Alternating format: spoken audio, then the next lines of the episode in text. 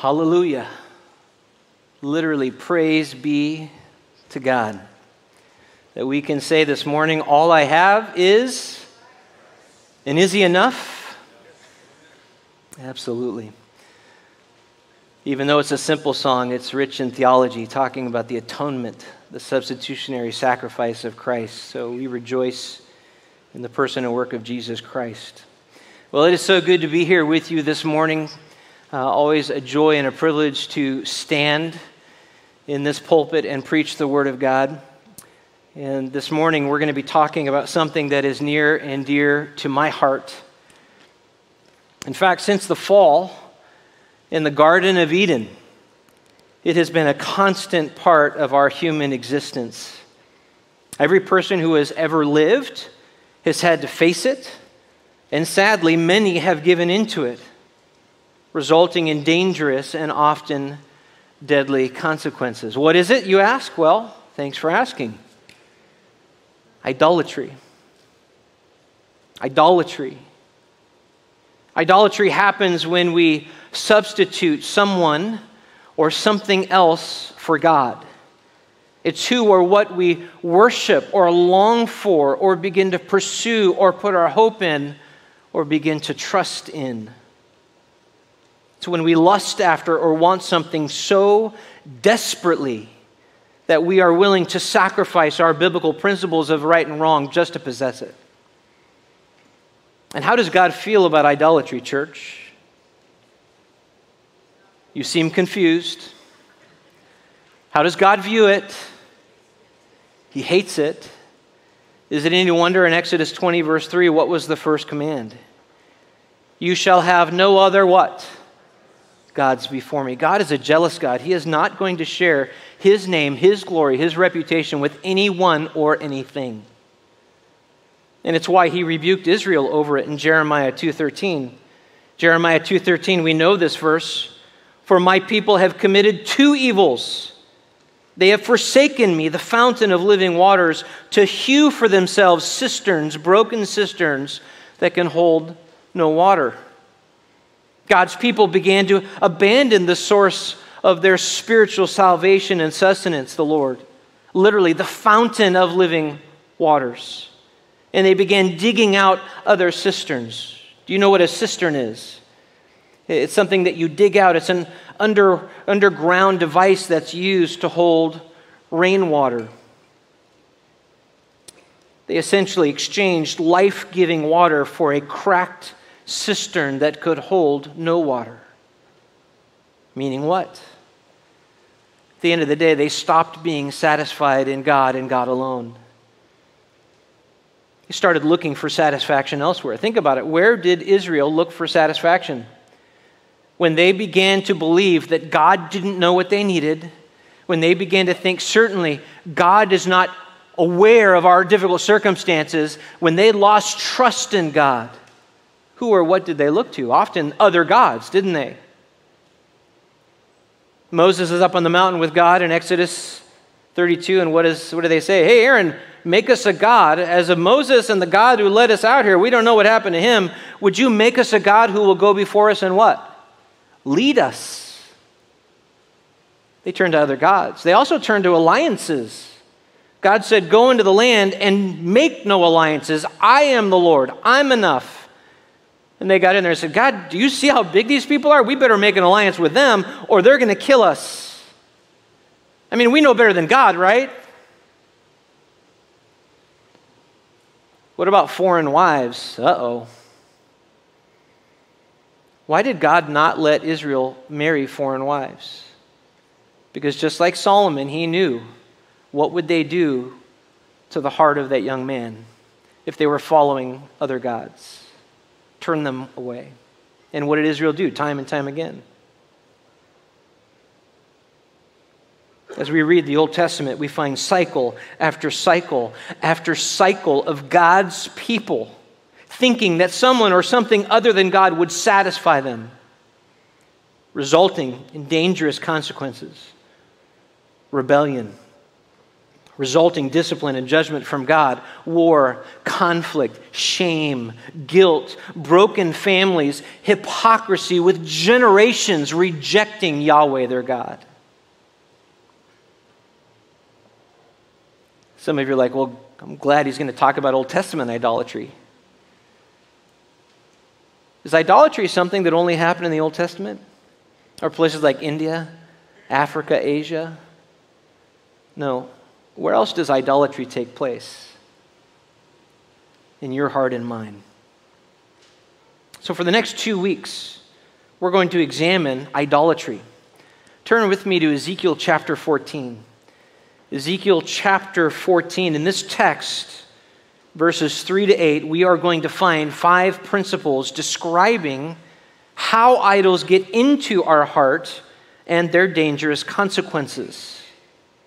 Five principles describing how idols get into our heart and their dangerous consequences. And my prayer is for you and for myself that as we read from the Word of God, we would learn how to identify the dangerous idols of the heart so that we might in turn learn how to deal with them biblically.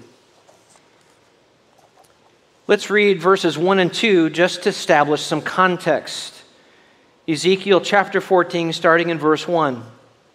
Then some elders of Israel came to me and sat down before me, and the word of the Lord came to me, saying, so here we find this delegation of elders of Israel, and they are arriving at the prophet Ezekiel's house seeking counsel from the Lord. They go and find the prophet because the prophet speaks for God, and God is going to speak through Ezekiel. But as we'll see, particularly next week, God, knowing their hearts, is not going to give them the answer they crave. Sometimes He doesn't give you and me the answer we desire either, does He? but he is going to counsel them and give them the counsel they desperately need in order to deal with the dangerous idols of their heart. Now, here in Ezekiel 14 and throughout this book, Ezekiel was a priest and a prophet. He's serving among the Jewish exiles in Babylon during the last days of Judah's decline and downfall. And this happens before the final destruction of Jerusalem. You remember there were three waves where the king of Babylon came in and took captives from Jerusalem to Babylon. We believe Ezekiel was taken somewhere in that second wave. And his ministry lasted somewhere between 592 and 570 BC. Ezekiel was a man of visions whose message stretches from the horror of Judah's fall by the Babylonians to the eventual restoration of Israel. In this book, we're going to find his twofold theme. In chapters 1 to 32 are filled with condemnation. In chapters 33 to 48 are filled with consolation. So we go from horror to hope. That's the theme of this book. Where does chapter 14 fit in? The first or the second part? First falls into the middle of Ezekiel's judgment on Judah. God speaking through the prophet. Why? Because her prophets are counterfeits and her elders are idolatrous. And as you and I know, as the leaders go, so go the rest of the people. If you have false prophets and idolatrous elders, what is going to happen to the people of God? It's going to influence them as well. So, who are these elders of Israel? I think most scholars agree that these elders probably did not travel from Jerusalem just to see the prophet. They were from Jerusalem, but they were probably exiles along with everyone else. They were already there in Babylon. These elders of Israel were part of the exiles whom Ezekiel had been ministering to. Now, this is key. What is one motivation that is driving these elders of Israel to seek out God's prophet, to get a word and counsel from the Lord? Think about this with me. If you're an exile who's been taken captive against your will to a foreign land, stripped from your home, taken from Jerusalem to Babylon, what is it you want? Let me help you with that. Just imagine for a moment if a group of rowdy, liberal Californians come to Texas, and it could happen. And they take 10,000 of us, and they take us back to their homeland, the city of angels. And they force us to live in downtown Los Angeles. The horror! What would you want more than anything? I love the concrete jungle. Let's live here. Deep in the heart of Texas. What do you want to do? Go home. Go back to the way it was. Give me my guns back. There's a reason we have a cannon on our shirt. What does it say? Come and take it. You getting the idea? You'd want to go home. You'd want to go back to the way it was. You'd want to be free to live and worship the way that you wanted. These elders were no different. They longed to return back to Jerusalem. And God would use judgment to drive them to repentance so that his people would come to know that he is the Lord. When you have time later, just read chapter 20 of Ezekiel to see the proof of this. They were just like their forefathers coming out of Egypt. It's the same cycle, the same message. God's going to use judgment to reclaim their hearts. But again, as the theme, just as judgment would come, part of Ezekiel's job is to remind them, so too would restoration. So, with that general historical context, let's begin to work through verse 3 this morning. And we're going to get through our first two principles this morning, describing how idols get into our hearts and their dangerous consequences. And the next week, come back and we'll finish the remaining three. So let's look at this first principle that we find in the first part of verse 3. We set up our heart idols. We set up our heart idols. Notice, let me read verses 3 to 8. Son of man, these men have set up their idol, idols in their hearts and have put right before their faces the stumbling block of their iniquity. Should I be consulted by them at all? Therefore, speak to them and tell them, Thus says the Lord God. Any man of the house of Israel who sets up his idols in his heart puts right before his face the stumbling block of his iniquity. And then comes to the prophet, I, the Lord, will be brought to give him an answer in the manner, the matter and view of the multitude of his idols, in order to lay hold of the hearts of the house of Israel who are estranged from me through all their idols. Therefore, say to the house of Israel, Thus says the Lord God, repent and turn away from your idols, and turn your faces away from all your abominations. For anyone of the house of Israel or of the immigrants who stay in Israel who separates himself from me, sets up his idols in his heart, puts right before his face the stumbling block of his iniquity, and then comes to the prophet to inquire of me for himself, I, the Lord, will be brought to answer him in my own person. I will set my face against that man and make him a sign and a proverb, and I will cut him off from among my people. So you will know what? that I am the Lord God.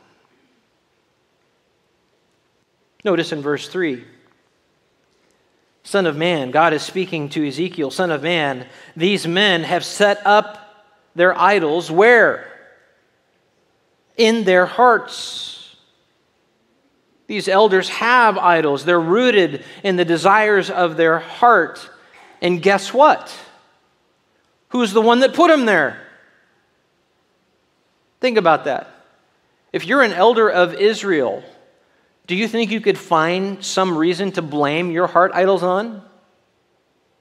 After all, where were they? Exiled, captive, living under a foreign power. Some of their brethren were still back in Jerusalem worshiping the Lord, but they were not. They could have blamed their circumstances. They could have blamed, played they're victims. I'm a victim. In fact, who could they have blamed? Do you ever have a difficult circumstance and the first thing that pops into your head is, God, why? Has that ever happened to you? Maybe it's just me. God, why? If we're not careful, what are we tempted to do with that question? Blame the Lord. These elders had lots of things or circumstances or people to put their blame on. But who does God say the blame primarily resides upon? Who put their idols there? They did. And we're no different. If we have idols in our heart, we can't blame our spouse. Lord, you don't know what I have to live with. You can't blame the government. You can't blame your unruly kids, your unreasonable boss. You can't blame COVID 19. For a, re- for a season there, we were blaming everything on COVID, weren't we? Yeah. You can't blame it on Satan. Satan made me do it. You can't blame it on anyone or anything else. It wasn't our circumstances that forced us to set them up or some other person. We set up idols in our heart. Now, there's no question the Lord might use those difficult circumstances or those people, those difficulties to help expose the idols of our heart. But ultimately, we are the ones who put them there, just like these elders of Israel. And notice what he says Son of man, these men have set up their idols in their hearts and have put right before their faces. Think about what he's saying there. They've committed themselves. They've intentionally fixed their state of mind on their idolatrous ways. It's like they've taken something precious and they've held it up and they've fixed their gaze on it and set it up right in front of their face. And if they have set their gaze and fixed their gaze on that, what have they turned from? In this case, who? You turn from the Lord and you fix your gaze on something or someone else. They've lost trust in God. He's not giving them what they want. He's not answering their prayers. Where is God? Look how bad it is. God, why have you forsaken us? Turn from God to someone or something else. And because God knows their heart, He exposes their hidden sin.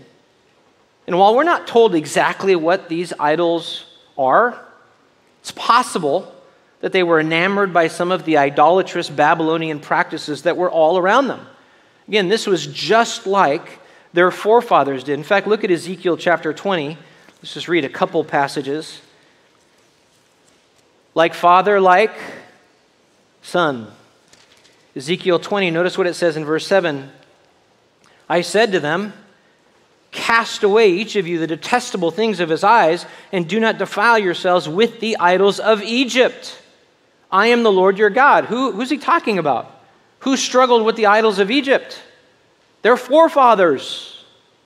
He's talking about past generation. Verse 8, but they rebelled against me and were not willing to listen to me, and they did not cast away the detestable things of their eyes, nor did they forsake the idols of Egypt. This whole chapter just goes on about all of the trouble that Israel brought upon themselves by not listening to God.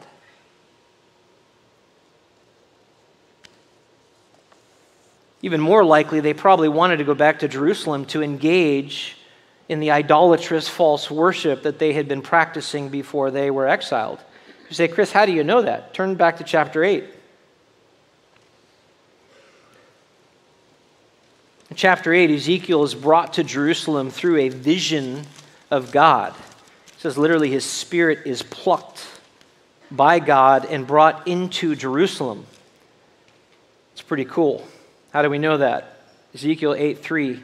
He stretched out the form of a hand and caught me by a lock of my head, and the Spirit lifted me up between earth and heaven and brought me in the visions of God to Jerusalem to the entrance of the north gate of the inner court where the seat of the idol of jealousy, which provokes to jealousy, was located.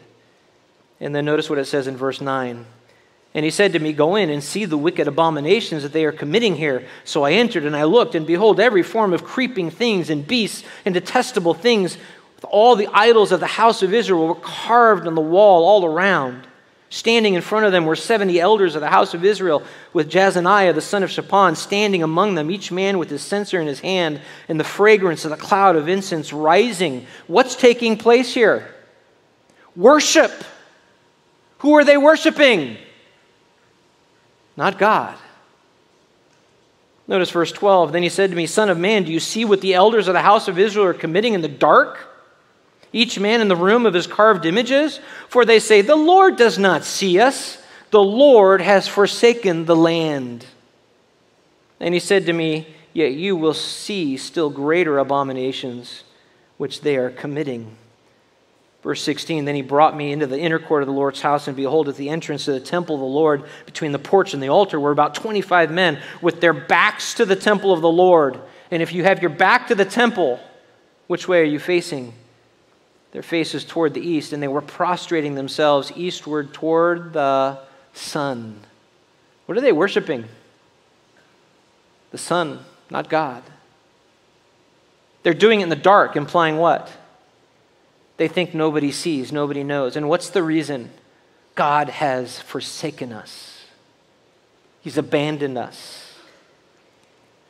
This is where this group of elders were plucked out of when they were taken and exiled into Babylon. And they're thinking about all those elders of Israel who still have power and authority, and they get to worship God however they want. And what do you think they long for? To go back, to have it the way it was.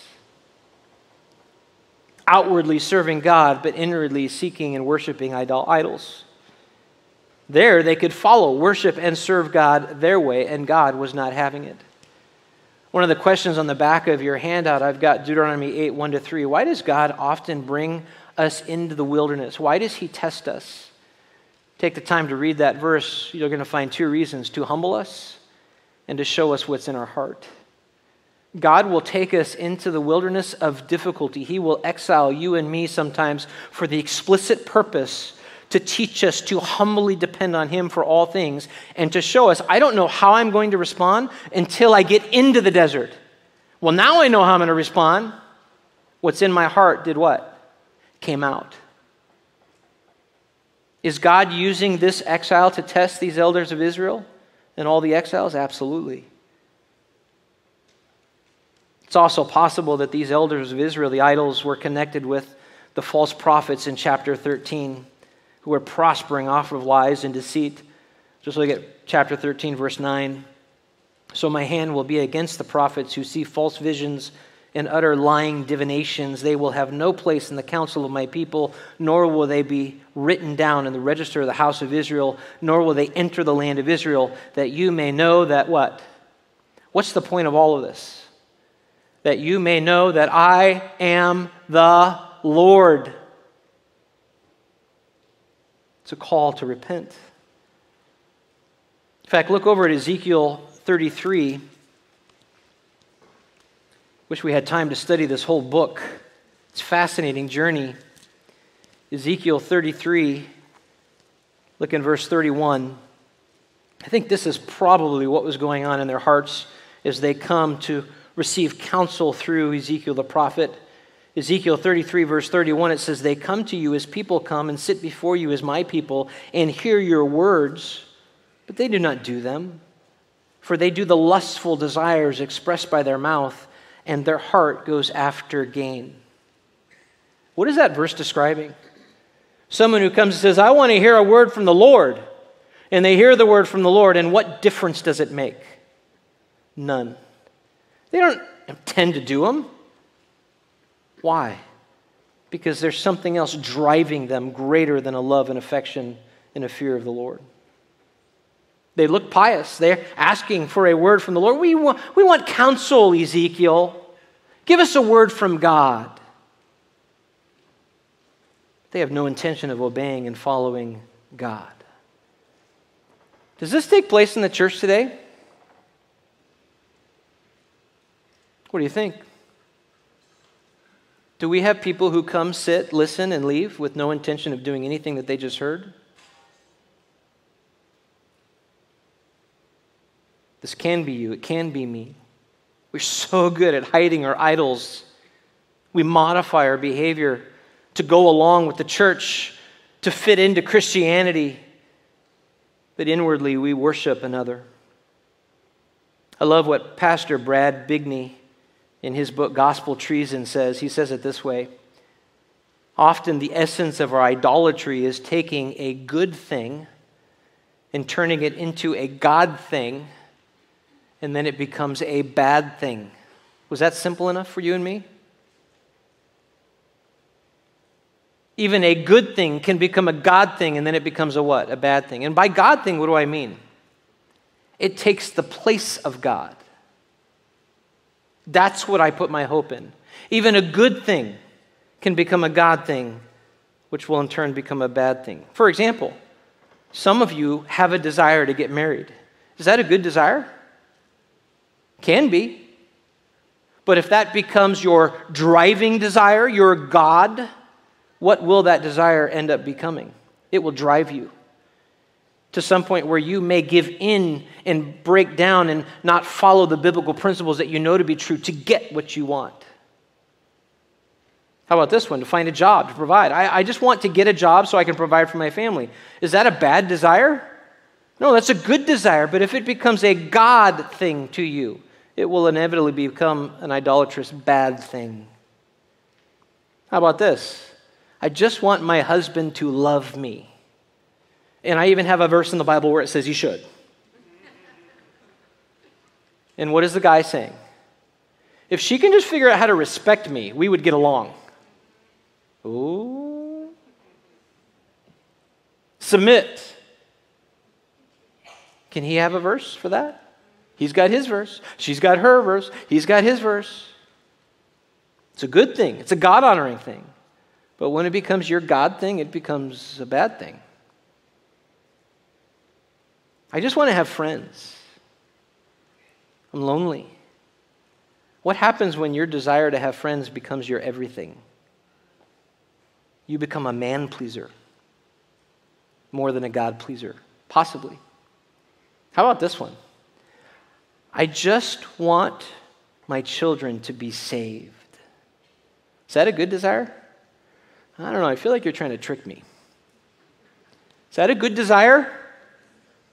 You're like, I'm not saying nothing now. Is it a good desire?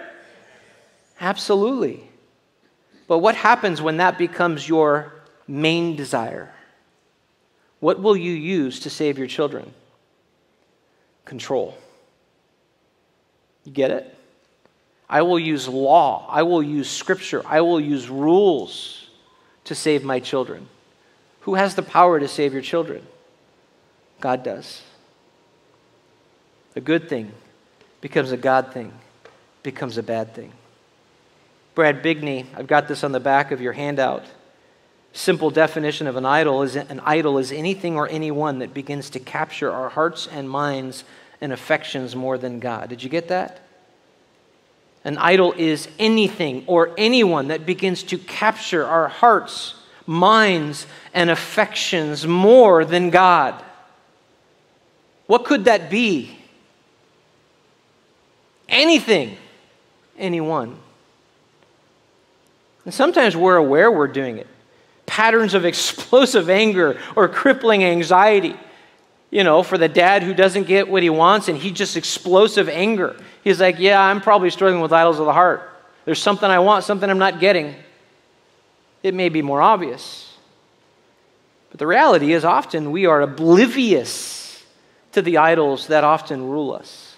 And that's partly why idolatry is so very dangerous. Turn with me to Jeremiah 17 9. Jeremiah 17 9. We know this passage, don't we?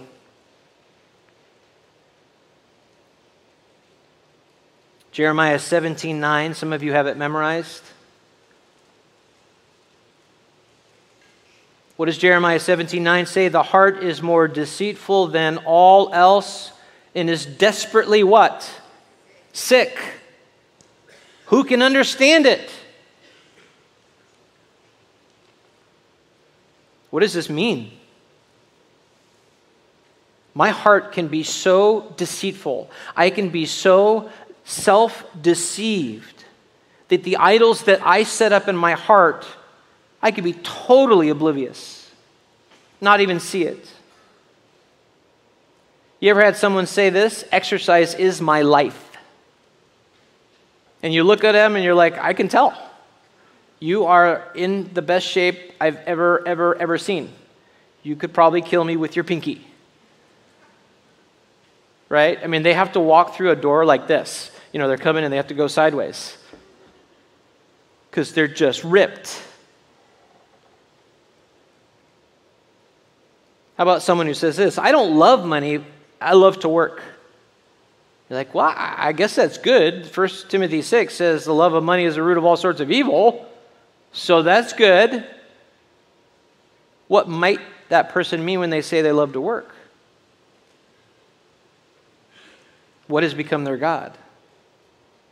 The satisfaction they get from work or achieving or climbing or building or having people recognize. Maybe their identity is in work. How about this one? Someone says, My kids are everything to me. Does that sound good? If you're a kid, you're like, Yeah, give me ice cream. If I'm everything to you, four scoops. Should your kids be everything to you? Mom, tell me. I mean, not that dads don't struggle with this. I'm like, I don't know where all these little little people, I don't know where they all came from. One minute I woke up and I had these little people running around the house. My kids are everything to me. How about this? The dad said, Hey, it's not wrong to want a, a moment of peace, is it? As he yells to his kids, Hey, kids, stop fighting. I'm trying to watch the game. I need a little peace over here.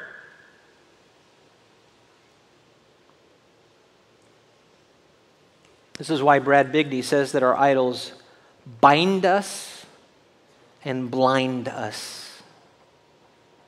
The idols that you and I set up they bind us. How do they bind us? They bind us by making us a slave to the ruling desires of our heart. Whatever it is I want, desire, need, feel like I have the right or expectation, that will rule me. And I am bound. How do these idols blind us? Well, they blind us from seeing God, from seeing ourselves and others the way that we should. Isn't it amazing that if I have an idol in my heart, an expectation, that idol distorts my ability, my ability to perceive what is really going on, so that I interpret all of what's going on through the lens of my idol. And now I am incapable of seeing what's really going on because my idol becomes the lens. Everything, my, my pre, preconceived notions, my desires, my, my expectations, all of those get overlaid. and I'm blinded to what's really happening. Again, people who have idols in their heart, do they see God rightly? No, that's part of the problem because if you saw God rightly, you wouldn't be running to someone or something else, right? God, again, think of the songs we sing. Christ is enough. He's worthy. He's glorious. If I see Christ rightly, my affection for him will turn me from the idols of the heart. But if we're bound and blind, this is dangerous, isn't it? For oblivious to the idolatry, sin on the inside will eventually seep up and manifest itself on the outside, right? Those ruling desires, those wants, those expectations, the need, it's going to come out. From the mouth speaks the heart. Think about this. Are complainers aware that they complain? You ever worked or lived with a complainer? Man, it is so hot. I can't wait for winter. And then winter comes, and what do they say? Man, it is so cold. I can't wait for summer. Well, make up your mind. Not even aware. You ever interacted with someone who overtalks? You literally have three sentences to say, and you're halfway through your second one, and you can see them just going, Yeah, but what about me? And then they go on and tell you story. They take your story and what do they do? They go way over there. Like, I was talking about this. How did we get talking about global warming? I just wanted to know where the peanut butter was.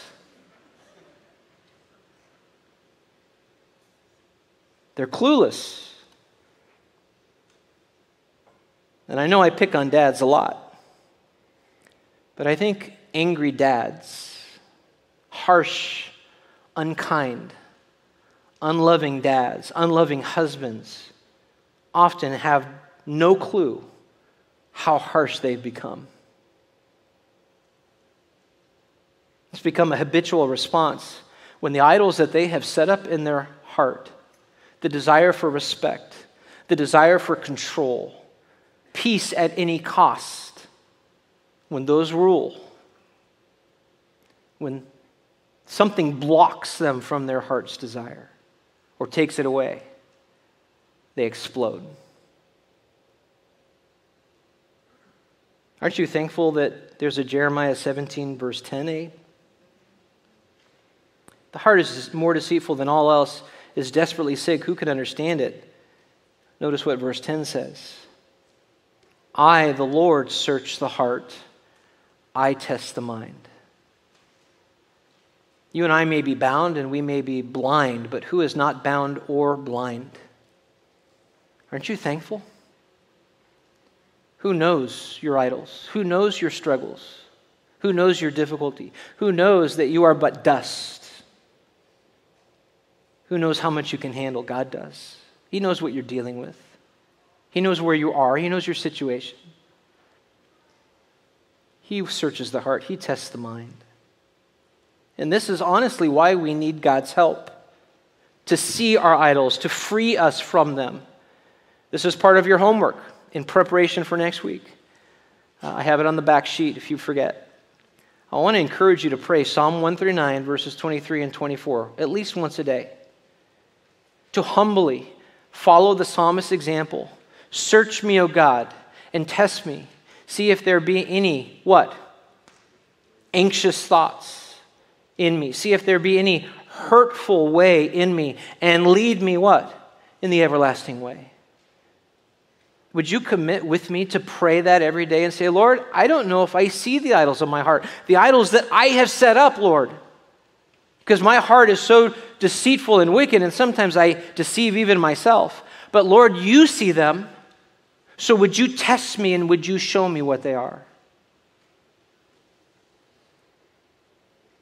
Just like these elders of Israel, we are the ones who set up our heart idols. And notice the first result in our next principle. Second part of verse 3 our heart idols trip us up. Not only do we set up our heart idols, but our heart idols trip us up. Because when we set up idols in the heart, whether we're aware we're doing or, or not, what is the sobering end result? Our idols become stumbling blocks. Notice what it says Ezekiel 14. Son of man, these men have set, these men have set up their idols in their hearts, have put right before their faces what? The stumbling block of their iniquity. This Hebrew word can be translated obstacle. Uh, in Isaiah 57 14, it's translated barrier. Here in Ezekiel, it's called a stumbling block. What do all of those translations of this same Hebrew word have in common? Has the idea of something that blocks the way, it trips up those walking along. And is this the first time that Israel has had stumbling blocks in their heart? No. Ezekiel 7:19 their silver and gold will not satisfy. Their sin will be an occasion of stumbling. What's that? The love for silver and gold the love of money will trip them up. We see it used in Ezekiel 18:30 where their iniquity becomes a stumbling block. And in Ezekiel 44:12 all showing that their idols and the sin that surrounds them would cause them to stumble and fall leading to their eventual ruin. Throughout the book of Ezekiel and guess what? This concept of a stumbling block is also used where? It's not just in the Old Testament, where else? In the New. Think of Matthew 16 23. Jesus rebukes Peter, calls him Satan, tells him he is a what? Peter, you are a stumbling block. And then what does Jesus tell him? Because you're setting your interest, your heart, not on God's interest, but on whose? Man's, your own. Don't tell me not to go to the cross, Peter. Do you know what you're asking? That's what Satan wants. Don't be a stumbling block to me. Or how about Matthew 18, verses 7 and 9? Jesus gets radical with our stumbling blocks, the things that tempt us, the things that trip us up, and exhorts us to cut off the hand or the foot, to pluck out the eye that causes us to what? Stumble. Are we getting a clearer picture of what a st- stumbling block is, how it functions? Ultimately, it's something we can't get around without it tripping us up. And it relates, don't miss this, both to what we believe and how we behave. It's not just the outside, it's the inside. Our heart, our, our heart idols trip us up. Our house, we have an actual antenna. I figure if the government's going to give me television for free, why pay for it? Uh, we have digital free TV, channel 39.4. It's called Fail Army. Now, don't judge me. Now, I know the minute I say that, some of you are going to start judging me. Don't judge me. My kids and I, we could sit there for hours if we had time and watch clip after clip of people failing. It is hilarious. How many ways a person can, stip, can trip, stumble, fall. It is amazing. So I can tell you're judging me right now. It's amazing to see how many things can cause a grown man to fall on his face. A rubber chicken, picture of a chicken, an actual chicken. Have you ever seen a chicken chase a grown man? It is hilarious until the chicken catches up to him, gets tangled in his feet, and then what happens? They both fall. The chicken plops over here, the man pops over here, they gaze, and what happens? The chicken, it's all over again, and they're chasing him again. It's hilarious. A child's toy, an actual child, a tree root. Ice. Ice is one of my favorites because they never see it coming. You're walking down the stairs, bye, honey, and then what? Whoop! And he doesn't just stop down the stairs, he goes down the driveway and into the street. And literally, he's going a block. He can't stop himself. Ice. Or how about this one? This is probably one of my favorites a dog on a leash. Especially when it's one of those exercises, my everything people. They're running in their little matching tracksuit, their brand new Nikes. They got this little golden retriever, doot, doot, doot, doot, doot, leash, and all of a sudden, squirrel! And what happens? The dog is chasing the squirrel, and pretty soon it wraps around the guy, and he's tumbling, falling. The dog's over here, the squirrel's over there, laughing in a tree. And we laugh right with them. It's a dangerous world out there. That's what I've concluded after watching Fail Army. There are a lot of things that have the potential to trip us up, to cause us to stumble and to fall, and often it catches us unaware, doesn't it? We have no idea that chicken is going to attack us. Sometimes the guy gets up holding his back or arm or head in pain, like, ah! Sometimes the scene ends because the guy is not moving, the cameraman runs to help. That's when the laughing stops, isn't it? That's when the hospital bills begin, or even worse, a funeral. And the tripping and falling of these Jewish exiles was no laughing matter. The stumbling block of their iniquity, the sinful heart desires, drove them to pursue their evil way, ultimately defying God and His will. God, not thy will be done, our will. And isn't it interesting how their idolatry was mapped onto their past, their present, and their future? I don't know if you've ever thought of idols of the heart having a past element, a present element, and a future element. More often than not, they do. What was the past element of the idolatry of these Jewish elders? They wanted it like it was where? In Jerusalem.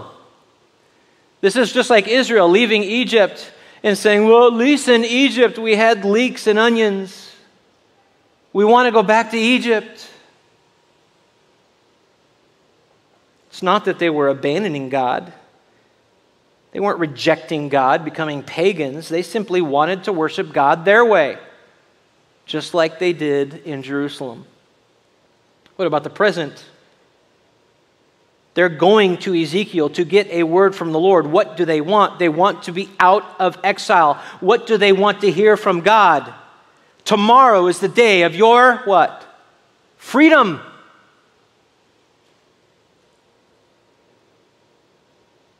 then they'd have the freedom, present tense, to follow God their way, all the while practicing their hidden abominations in the dark in pursuit of the pleasure of self. Think about this with me. They wanted the appearance of godliness, but not the toil of following God's way. They wanted the blessing, but not the passionate pursuit of God. Just look at chapter 7, 8, 13, 18, 33, 40, 44, to name a few. All of those chapters are filled with this. What about the future? saw the past, present. What about the future? What was their hope centered on? Future tense, assurance that God would give them what they wanted. Their future happiness was wrapped up in God granting their wish through the prophet Ezekiel deliverance from Babylon, freedom to worship God their way. And just like them, isn't it amazing how easily our idols cause us to fall into sin? In fact, we even use this as a term, don't we? If someone is no longer walking with the Lord, if they've left the church, what do we say? Oh, they're like, hey, what, what happened to Susie? What do you say? Oh, she what? Fell away from the church. She fell. If a pastor or ministry leader commits sin to such an extent that he has to step down out of ministry, what do you say? He what out of ministry? Fell. Fell out of ministry. The stay at home mom says, You know, I think today's the day I'm going to become a drunk because I can't seem to maintain my physical appearance and my health. They are everything to me. You think she just wakes up one day and says that? When did that idol- idolatrous desire take root? Days, weeks, months before? In fact, I have a pastor friend in Florida. He took over the church that he's serving at because the former pastor fell out of ministry. You know how the church found out? On the nightly news. He got caught in a prostitution sting, and the members of their church saw their pastor on the news being carted away in handcuffs. And guess what? Do you think that was his first time? Nope. Sadly, no. These decisions didn't happen in a day. That pastor didn't just wake up one day and say, you know, I think I'm going to go do that. These decisions happen over the course of days, weeks, months, sometimes years. Each of these people fed their specific heart idols to the point that when they got big enough, what happened? They stumbled and fell. You notice the progression of sin. And the reality is, some of you right now are playing with what we might call small idols of the heart. The progression of sin hasn't gone too far, but you hold it and you play with it, and you're like, precious precious. You're like, what is, what's up with that voice? Lord of the Rings, come on. I'm up with that. I'm, I'm hip with the kids, huh? Precious. Do you have something in your life that's precious? And maybe you're not seeing consequences yet, but what will happen over days, weeks, months, and years? Just like Israel. That stumbling block grows and grows, the progression of sin to the point where someday you fall How do these idols trip us up? How do they cause us to stumble in iniquity? Anytime we give something or someone the power to grant us hope, peace, and satisfaction, we give it our trust. At that point, you're saying, God, I don't trust you to care for me. I don't trust you to provide for me. I don't trust that you know what's best for me. So, because of that lack of trust, Who do I trust? Me. And now I make decisions and I put my hope or my trust in a person or a thing. And what will happen? I will be let down, and so will you. Because remember, these idols are spiritual counterfeits. They don't satisfy. Why? Because they're false substitutes for God. So, idolatry is what Chris was talking about. It's about worship, worshiping Christ. In fact, David Powlison reminds us that these idols of the heart they either give false promises or false warning. What's a false promise? A false promise is, is when the idol of the heart says, Hey, I know God said don't do this, but if you do do it, here's what it's going to do for you it's going to make people like you, it's going to make you popular, it's going to make you wealthy, it's going to make you happy and whole. It's a false promise. What's the false warning?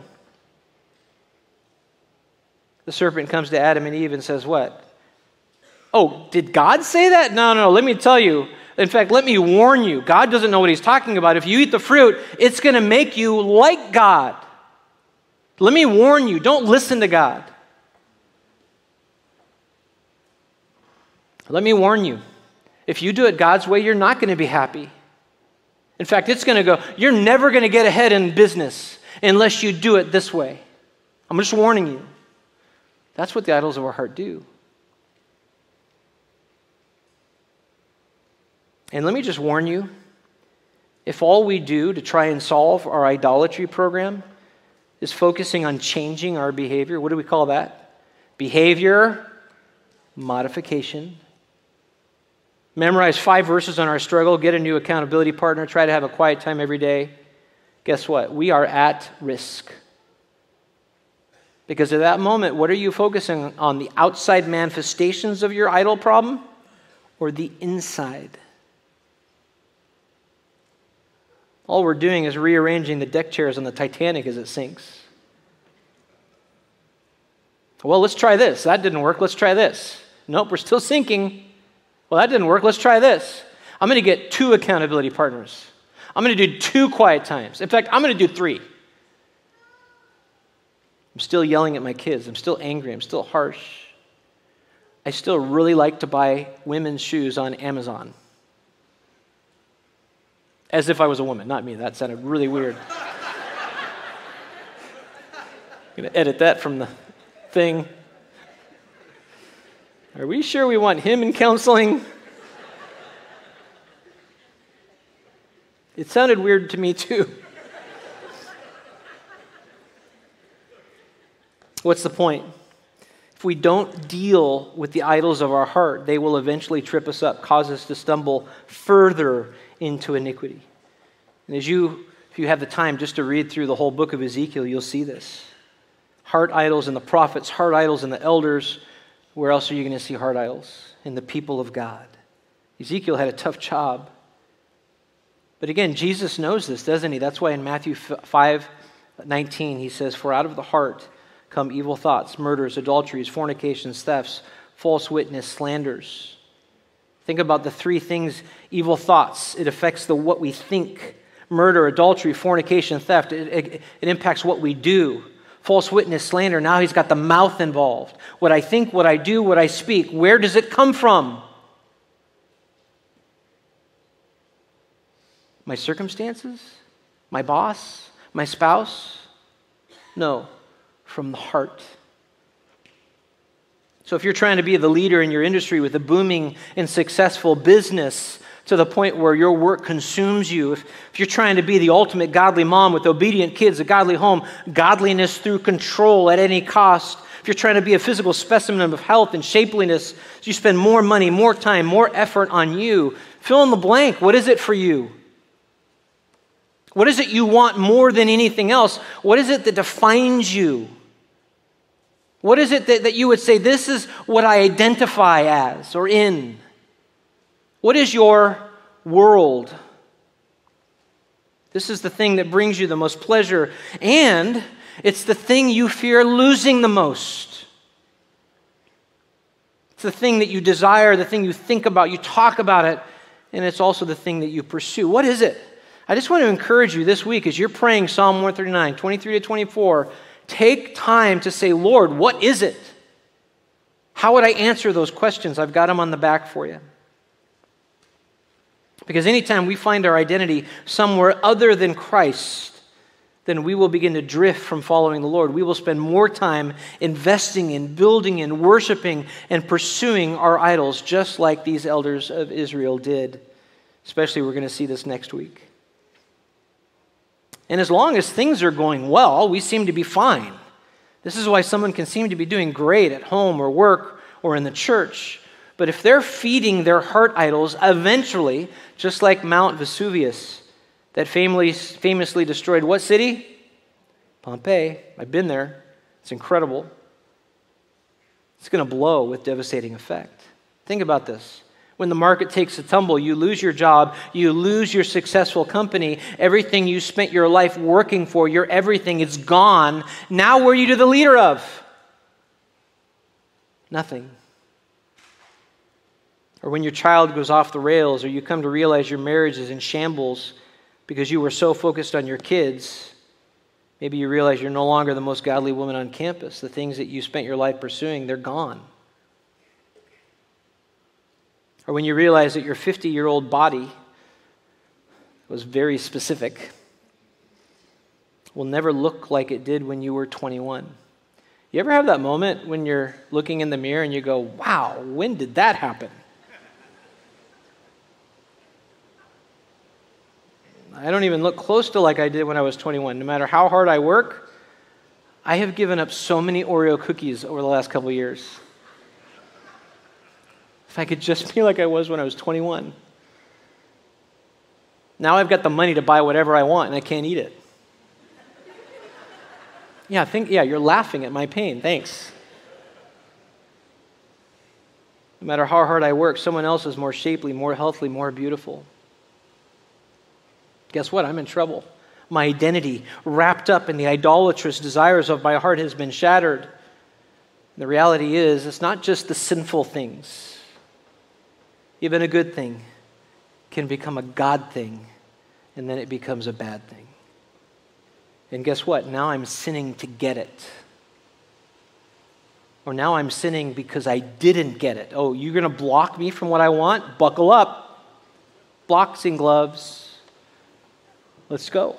It's go time, honey. You and me right now. I'm going to win this argument. I'm sinning because I'm afraid it's going to be taken away, or I'm sinning by running to something or someone else as a refuge because Christ is just not enough whatever is ruling our heart is going to influence our actions and our choices. So if I make my career or my kids or my perfect Christian lifestyle or my health or my looks or the approval of others or control or peace or respect or any other person or thing an idol, it will take the place of God. I will give in to temptation. I will stumble. I will fall into sin. And that same idol that promises, what does it promise? happiness, wholeness, peace, success, friends, whatever it is, that false promise will eventually bring guilt and shame. And it happened here with these elders of Israel, just like we're going to see next week. And it will happen to you and me. This morning, we have examined the first two principles describing first how idols get into our heart and then, secondly, at least the first dangerous consequence when that happens. So, I want to challenge you to do those two things that I've already told you. First, pray Psalm 139 at least once a day. And would you begin to prayerfully ask God to help you as you answer those questions? What is it that is my world? What am I pursuing? What are the things that I get most angry about or I'm most fearful about? What are the things that drive me? What do I talk about? What do I invest in? And as you determine what those things are with God's help, come back next week and we will be prepared to continue because there is hope. Come back next week and we'll talk about that. Let me pray. Lord God, I am so grateful that while my heart is deceitful and wicked and while even as a, a man who wants to follow you, uh, who loves you, is growing. Lord, sometimes I am self deceived. Sometimes I don't see my heart clearly, Lord. So I am so thankful that you know my heart and that you love me enough that just like these elders of Israel, you're not going to tell them what they want, what their heart craves, but you are going to tell them what they need to hear. And so, Lord, this morning we are asking for you to tell us not what we want, not what we think we need. Lord, would you show us what we need to see? Show us the idols of our heart. Show us when something or something has begun to capture our mind and our affections and our emotions more than you. So that we would see it, identify it, call it what it is, repent of it, turn from it, and turn to you alone. We know ultimately that will not only bring you glory, but it will actually be the best thing for us. Because whatever separates me from you is to my own loss. Help us, Lord God. We want to be a church that only worships you. It's in the precious name of Jesus Christ we pray. Amen.